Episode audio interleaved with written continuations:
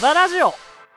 どうも好きな YouTuber は赤星マシマシ TV の野田春樹と好きな YouTuber は岡田奈々子の穂積春明ですよろしくお願いしおますすこの番組は野田と穂積が旬なことに口を出したりゲストさんと盛り上がったりお悩みなどを一緒に考える番組です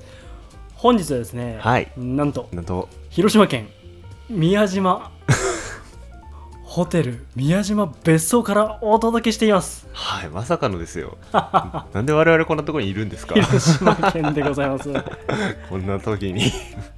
なんで広島にいるかっていうと、はいまあ、僕 YouTube1 ヶ月チャレンジやったじゃないいでやすおか疲れ様でした、はい、でその中であの見た映画にね、うんこの世界の片隅に」うんって映画があるんだけど、まあ、それはどういう映画かっていうと広島を舞台の,、まあ、広しあの原爆のお話なんだけれども、はいそそれを見て俺はどうしても原爆ドームに行きたい、うん資料館を見てちょっと戦争について学びたいと思ってしまいうんホズミに投げかけたところ、、はいいよみたいな 感じじゃあ来週みたいなね でそれでポンポンポンポン決まりましたいつの間にかはいそうでございましてでそうこうして実る際うちにえー、とね1泊2日で、まあ、来てるんだよはい始発で寒川を始発で出まして4時50分の電車ですよはい大変でしたよ、えー、とその初日の夜に今撮ってるんだけど、うん明日よ2日目は終電で、ほぼ終電で帰るのかなうんそうねこっちは7時半ぐらいに出て向こうに終点で着くって感じかなやばいよねやばいスケジュールでした、しかも穂積寝寝てないんだよ、うん、徹夜でそのまま電車に乗るっていうバカみたいなことしました さて初日どこ行きました初日はですね、はいまあ、あのメインの原爆ドームを見て、うんえー資料館を見て、うんそして、まあ、ちんたらちんたらですね電車に乗ってほい50分かけ宮島来まし出たましたねあのその原爆ドームもそうですけどまあ原爆ドームが突如突如現れたんだよねそうなんですよあのなんかなんでちんちん電車でしたっああけああああああなんか可愛い名前の電車があるんですけどそれあ路面電車か、うんうんなんかそれでバーッと行ったらなんか次は原爆ドームって言って着いた瞬間に目の前にあるっていういやもっと奥ゆかしいものだと思ったわ確かにあの僕はね昔寒川町の、うんえーとね、ピーストレインって企画があって、はいはいはいあのさあの作文を出して広島についてね戦争についての、ね作文を出して、うんうん寒川町で選抜されるんですよすごいじゃないですかでそれで選抜通りましてすごいあの寒川代表で行ったんですよ小学6年生日本一うぜえまあその時は、うんあのまあ、原爆ドームとか行ったけれども、うんまあ、小さいながらの記憶なので、うんまあ、なんかあ怖いなーっていうのが、うんまあ、一番まず一番、でうんそこから行ってなくて久々に来たんですけれども、じゃあもやっぱうり十数年ぶりですねはいそうあのね、まあ、原爆ドームもそうなんだけど資料館来ませんでしたいや来ましたね本当になんか原爆ドームはもう正直廃墟なんですよあれは、うんうんでもそこに物語が詰まってないんですよ旗から見たら、うんただ壊れかけのビルがあるう、んそれのを埋めていくんですよね資料館でそれはどうしてそうなったのかと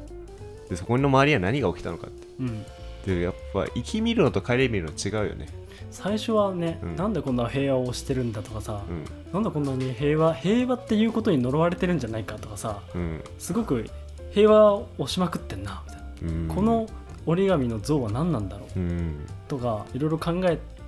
資料館に行ったんだよねそうなんですよそれがあのその根拠となるものがいっぱい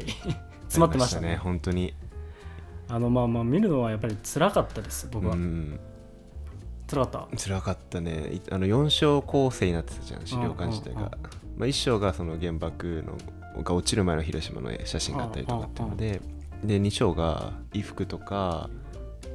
10日後のあのビルの残骸とたか、うんうんうんあのまあ、当時の写真とか、うん被爆者の方の、まあ、そういう結構痛ましいあのレリックって言ったらいいのかな遺物が多かったゾーンで,、で3つ目3章目ですよ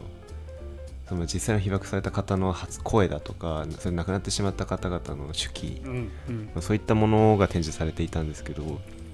うそれがこう読むのは胸が詰まるわうんなんかもうこれ今思い出すだけでもちょっと震えてくるような内容で。崩壊したって言ってたもんねそうですね、まあ、泣いてしまいましたけれども、う野田も結構あのもう読むのが辛かったっていうですけどどうだったん俺はもちろんあの今穂積が言ってくれたように、まあ、かなり感情移入しちゃってうん辛い部分もあったけれども、うん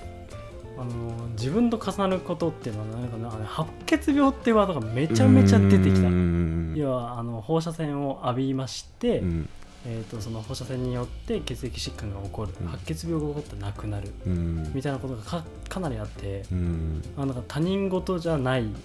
ように感じながら、うんその辛さとかそれも自分の経験も相まってなおなおなお苦しかったみたいなそうだよねまさにあのえっ、と原爆のこのうんそうだあの折り紙折り鶴のやつとかもねまさに白血病をテーマにしたものであったし、うんうん野田自身も被爆していたかもしれないみたいなこと言ってそたもんのね化学療法って、うんまあ、放射線療法もそうだけど、うんまあ、要はあの放射線は細胞に直接狙って治療するうん化学療法はまあ全般的に体全体にある意味化学的な物質で治療するうんある意味被爆なんじゃねみたいな話をしたんだようねんそうだからあの結構髪が抜けたしこの写真とかさ、うん歯茎から血が出て止まらなくて亡くなったとかう、んやっぱりおあの口内炎できまくって歯茎から血が出て出出た経験もあるしあそうなんだ髪が抜けた経験もあるから、うんまあ戦争かって言われたら別に戦争ではないんだけれども、だようね、んそういう、まあ他、人事じゃない、放射能によるうん、被害というかね、まあ、それを身に染みて分かってるっていうのがあとは字綺麗じゃなかったですかあ手記とかの周期うん昔の方が書いた作文とかお、手紙とかねお手紙とかあと何、まあ、そういうものがいっぱい展示されてたんですけど、うんみんな字が綺麗達筆でしたね非常にまあ、ホスミとこの話もしたんだけど、んまあ、俺らのより今ネットでパソコンで打つとか、うんスマホで打つとかあるけど昔はそういうのないからうん書きまくるのが、まあ、メインでしょだしやっぱり読みやすい文字で書かないと伝わらないっていうのがあるからめねちゃめちゃ綺麗だっためちゃめちゃ綺麗なんでかした恥ずかしくなっちゃったなんか俺結構紙にメモしながうんうらんさうんあの見てたんだけどなんか自分の字汚ねえなあと思いながら悔しかったね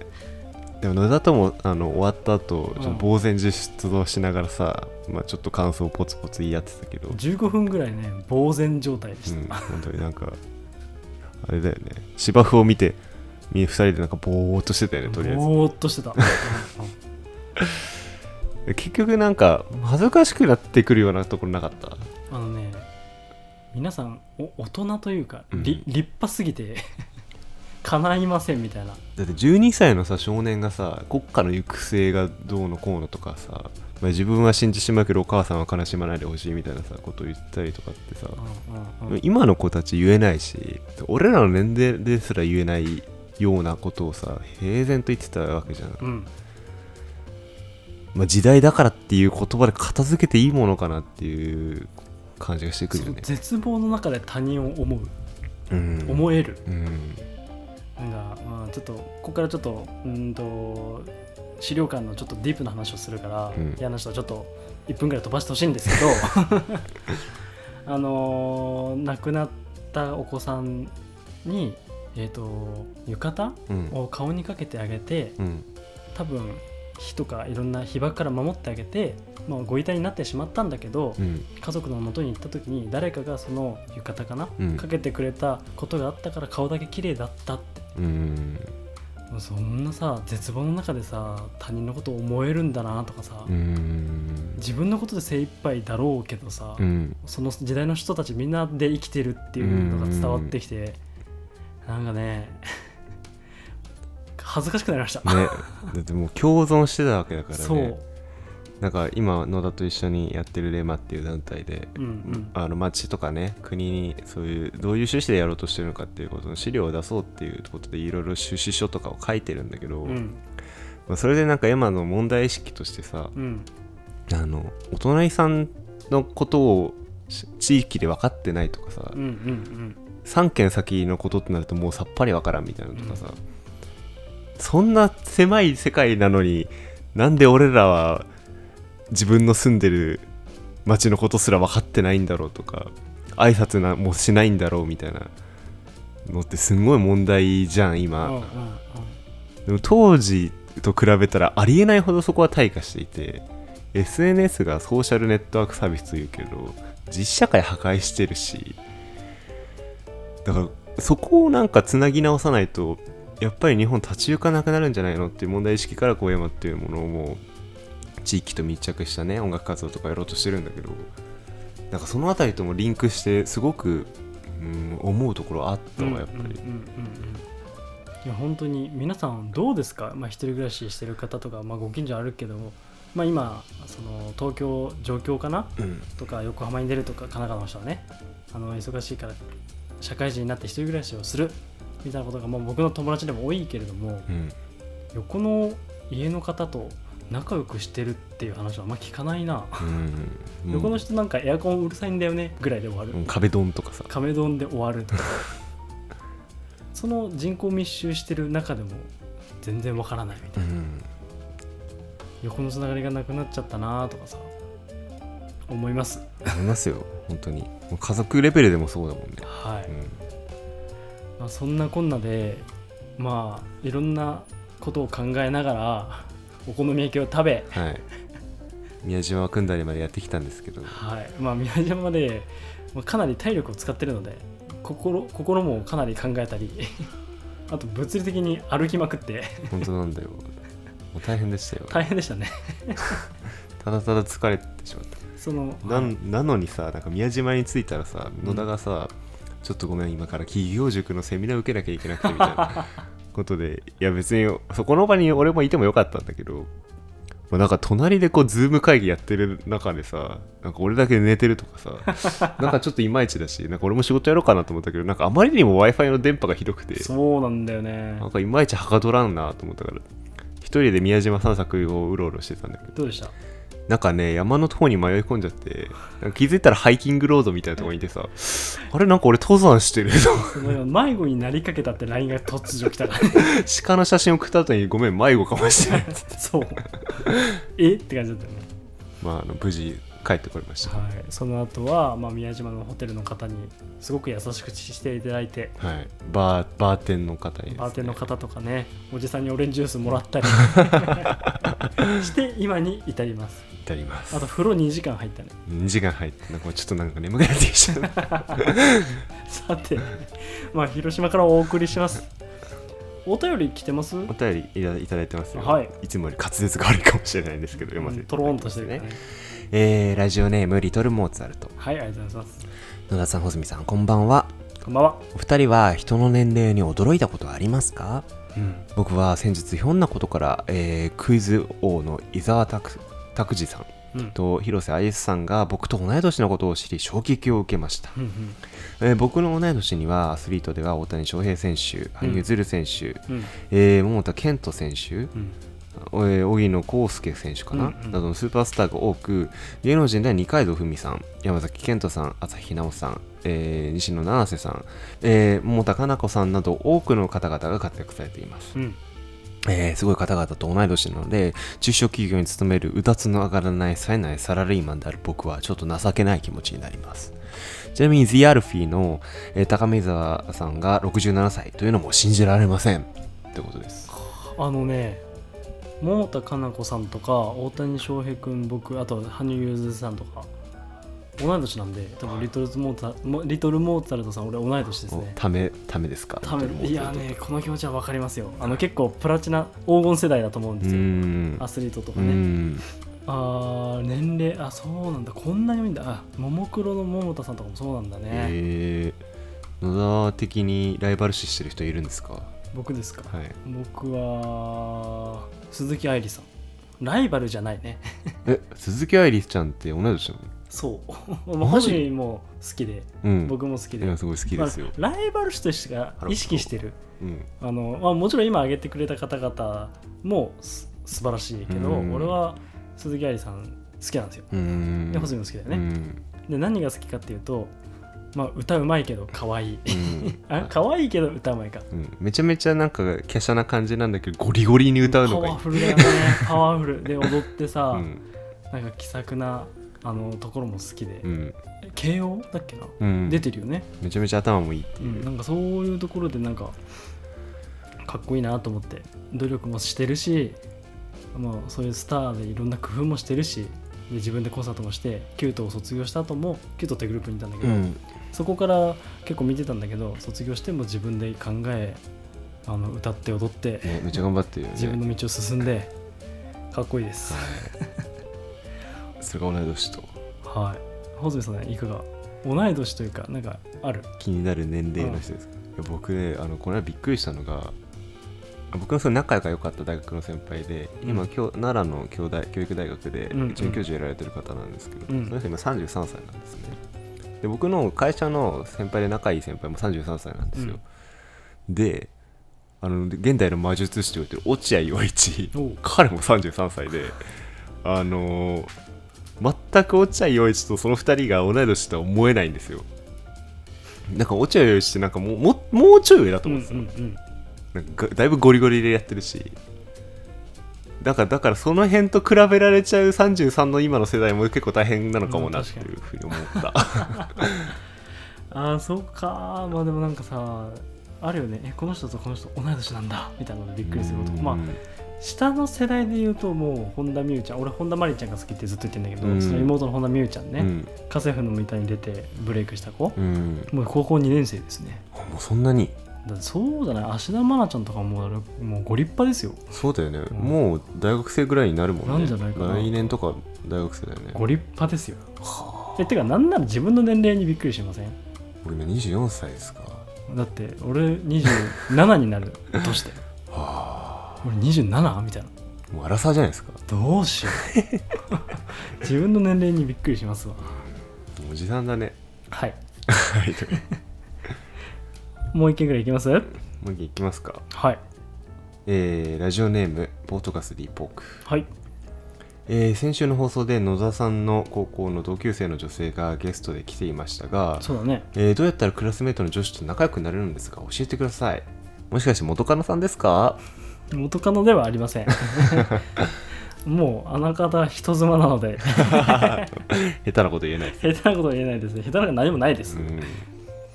どうしたら女の子と近くなれるかだけうん、喋れる俺かは結構あれだよね男女の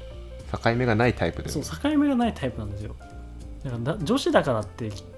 何線を引かなくいっちゃうから、うんあなんか的確なアドバイスができないかも ホズミどうえー、俺はどう でもなんか俺は女性の考え方の方が好きなんだよねうん音楽も女性ボーカルの方が好きだしうんうん女性の文章とかの方が好きだからうーんそれで女性にシンパシー感じるのもあるけどでも俺らさ吹奏楽経験者やんうん基本的に女の園でしょ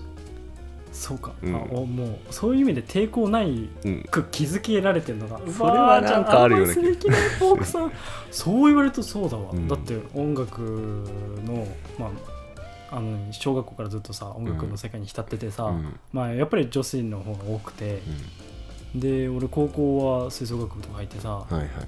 で高校がそもそも女子の方が多い高う校だしさん看護学校で看護師でしょ本、当だようんやべえな俺も文学部で文学部って基本女子ばっかりだから73ぐらいで女子なのうわむずいけどうーんでもやっぱあれじゃない女性が多いコミュニティに属せばいいんじゃないのあそういうことか、うんそのまんまうちらの実体験をやってみる、ピアノやってみるとかさピアノ料理やってみるとかあー料理コー ABC クッキング通ってみますかあ滑ったまあ、それなんか普通に女性が多い環境に行って自分を女性と慣らしていくっていうのはいいんじゃないかなあー無理にでもやっていきましょうう、んじゃあ何がおすすめ楽器いいかもね楽器おすすめですうよん楽器いいかも、ね、普通に将来的にもいいと思いますうんこうんれ楽器うんうんあ楽の器絵馬に入れますよあね一緒に一緒に音楽やりましょう じゃあそれでいきましょう、はいでは続いてのコーナーですはい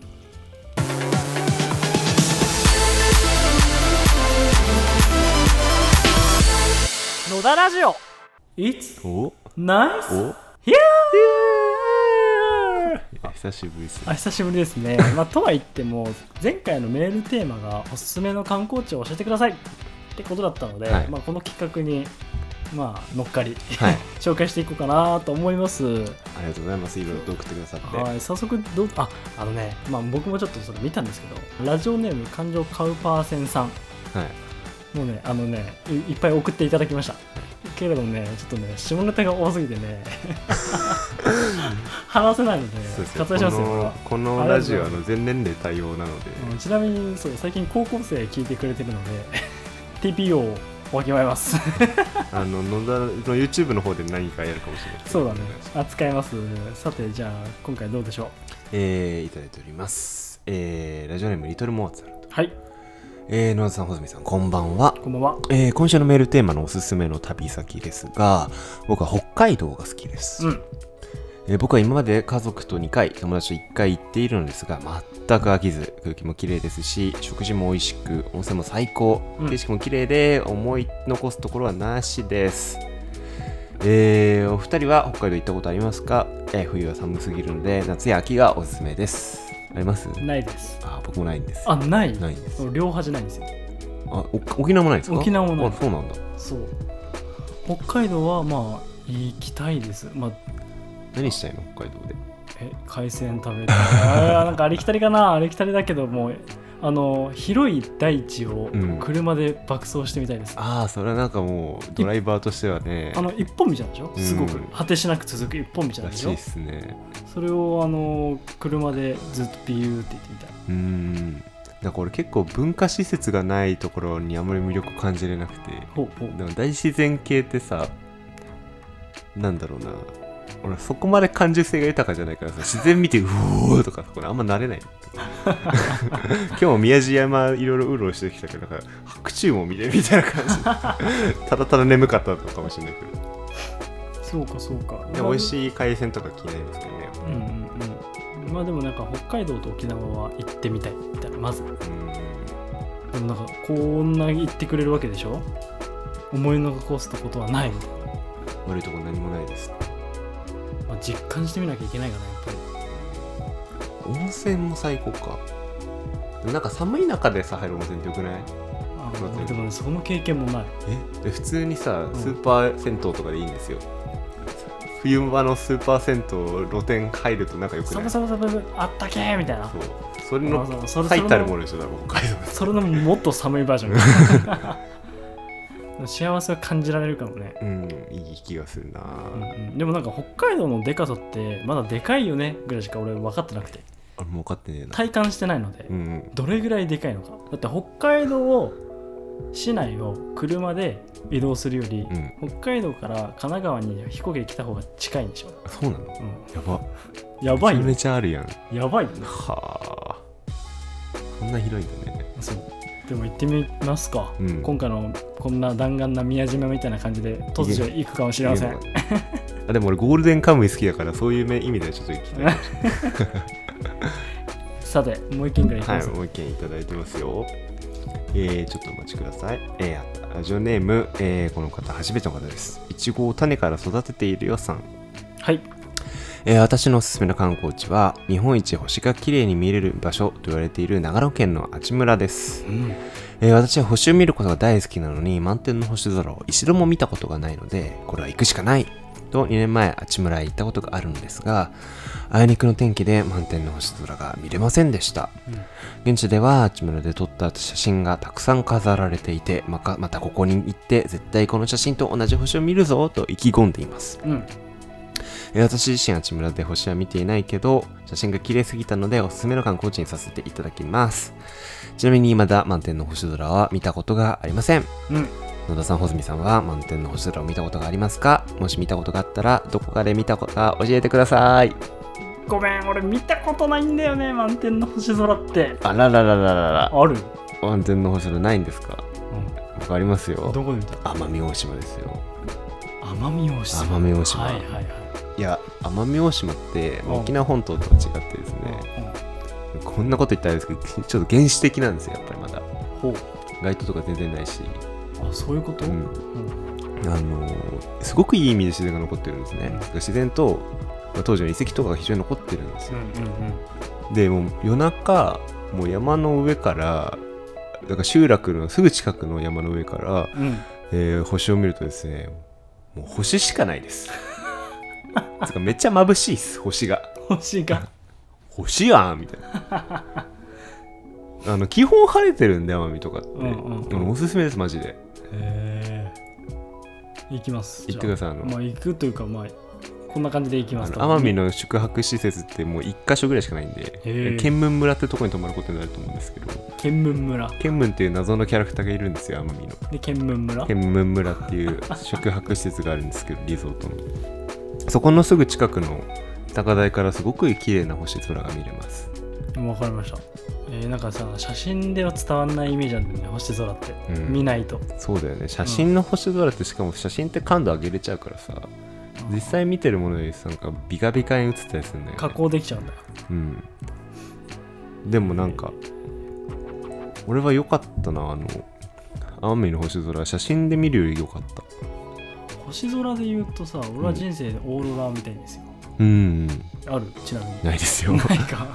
なんかオーロラってさ寒い地域に出るイメージあるんですよ、はいはいまあ、例えばアラスカとかね、うん、カナダとかさ、うん、アイスランドとかアねイスランドそうだねなんか僕オーロラを見るために悩んでたことがあって何ですかなんか4年ぐらい悩んでたんだけどえ先輩に10秒で解決された問題があって 何何ただ調べなかっただけなんだけど、うんうんあのオーロラを見るぐらい寒いとこって、コンタクトつけれるのかなうんって思ってて、うんなんかコンタクト凍っちまううんかんって思ってたのうね、んで眼鏡持ってたら曇るだろううんってなったら裸眼で見るしかないんじゃねって思ってたのうんうわーっと4年間ぐらいかけてってことはレーシックしなきゃいけないかなやっぱりってずっと思ってて、うんあの夜勤中看護師の先輩にうんこの話をしたら「んへえコンタクト大丈夫みたいだよ」ってそこで調べられてました本当そういうのあるよねなんか凍らないみたい調べないで知らないこと多くないそう おそうだね凍らないんでも凍らないらしいよ、うん確かになんか目開けてていきなり目玉凍り出したら壊るもんうな、んうんうん、よか凍っらたないみねたいですよかったですねそうなんですよオーロラかでも見てみたいなだよねう、んまあそのやっぱりその星空というか夜空系では見てみたいなことでございますねどっかおすすめの観光地ありますせっかくだからこおすすめのの観光地か宮島おすすめポイント押しますそんなの知ってるんですかあなたいやまあだから今きゅ今泊まってるこのホテルを押そうかなと思ってますあちょっと先に伺っていいですかはいこの宮島ホテル宮島別荘はいっていうホテルに泊まってるんですけど宮島のフェリー宮島のフェリー乗り場からまあ本当に徒歩1分ぐらいでございますかもう目の前ですまあね綺麗なホテルなんですけど、うんそこにバーがバーと売ってるバ ーお店があるんですけまどあバールというかなんというかでなんか穂積バーとか行ったことないって言うから、うんちょっとちょっと行ってみるみたいな感じで雰囲気味わってみようみたいはいな感じで行ったら、まあいい店員さんがいましたよややべやべえ人いましたよやべえ人いましたよ M 川さんということなんですけ M 川さんって方なんですけどそう M 川さんがまあ要はあの接客の、まあ、プロだなって感じどでしたねでもなんか面白かったよホテルマンもやるし料理もするし、うんバーテンもやるみたいなうん掃除もします掃除もするんですかね清掃もなん か何でもやるらしいです、うんここのスタッフさん、うんなんかそこのトークがすごく面白くめちゃてめちゃ面白かった多ね分これは思い出なんだったっていうと一つに上がりますよね、うんうんなんかめっちゃ勉強になったわ普通に接客業接客業というかなんかトークうん、絶対傷つかないかあの救い方してくれるからうん何言ってもこの人マジでうまいと思っうまかったねたなんか楽楽しかまあった本人の話によるとまあ永遠の18歳らしいんですけどでもまあすごい職歴だったよねホストやってたしうん板前さんをやってたしうんうん自分で会社も起こしたって言ってたしすごいようね、んなんかいろんな人と会ってきたんだろうなとかいろんな経験積んできたんだろうなというのが伝わってすごく楽しい空間になりましてうんあのねあんなバーテンは見たことありませんいやすごいいや僕はあれが初めてのバーテンだったのでまあバ全てのバーテンのハードルが今上がってま すっ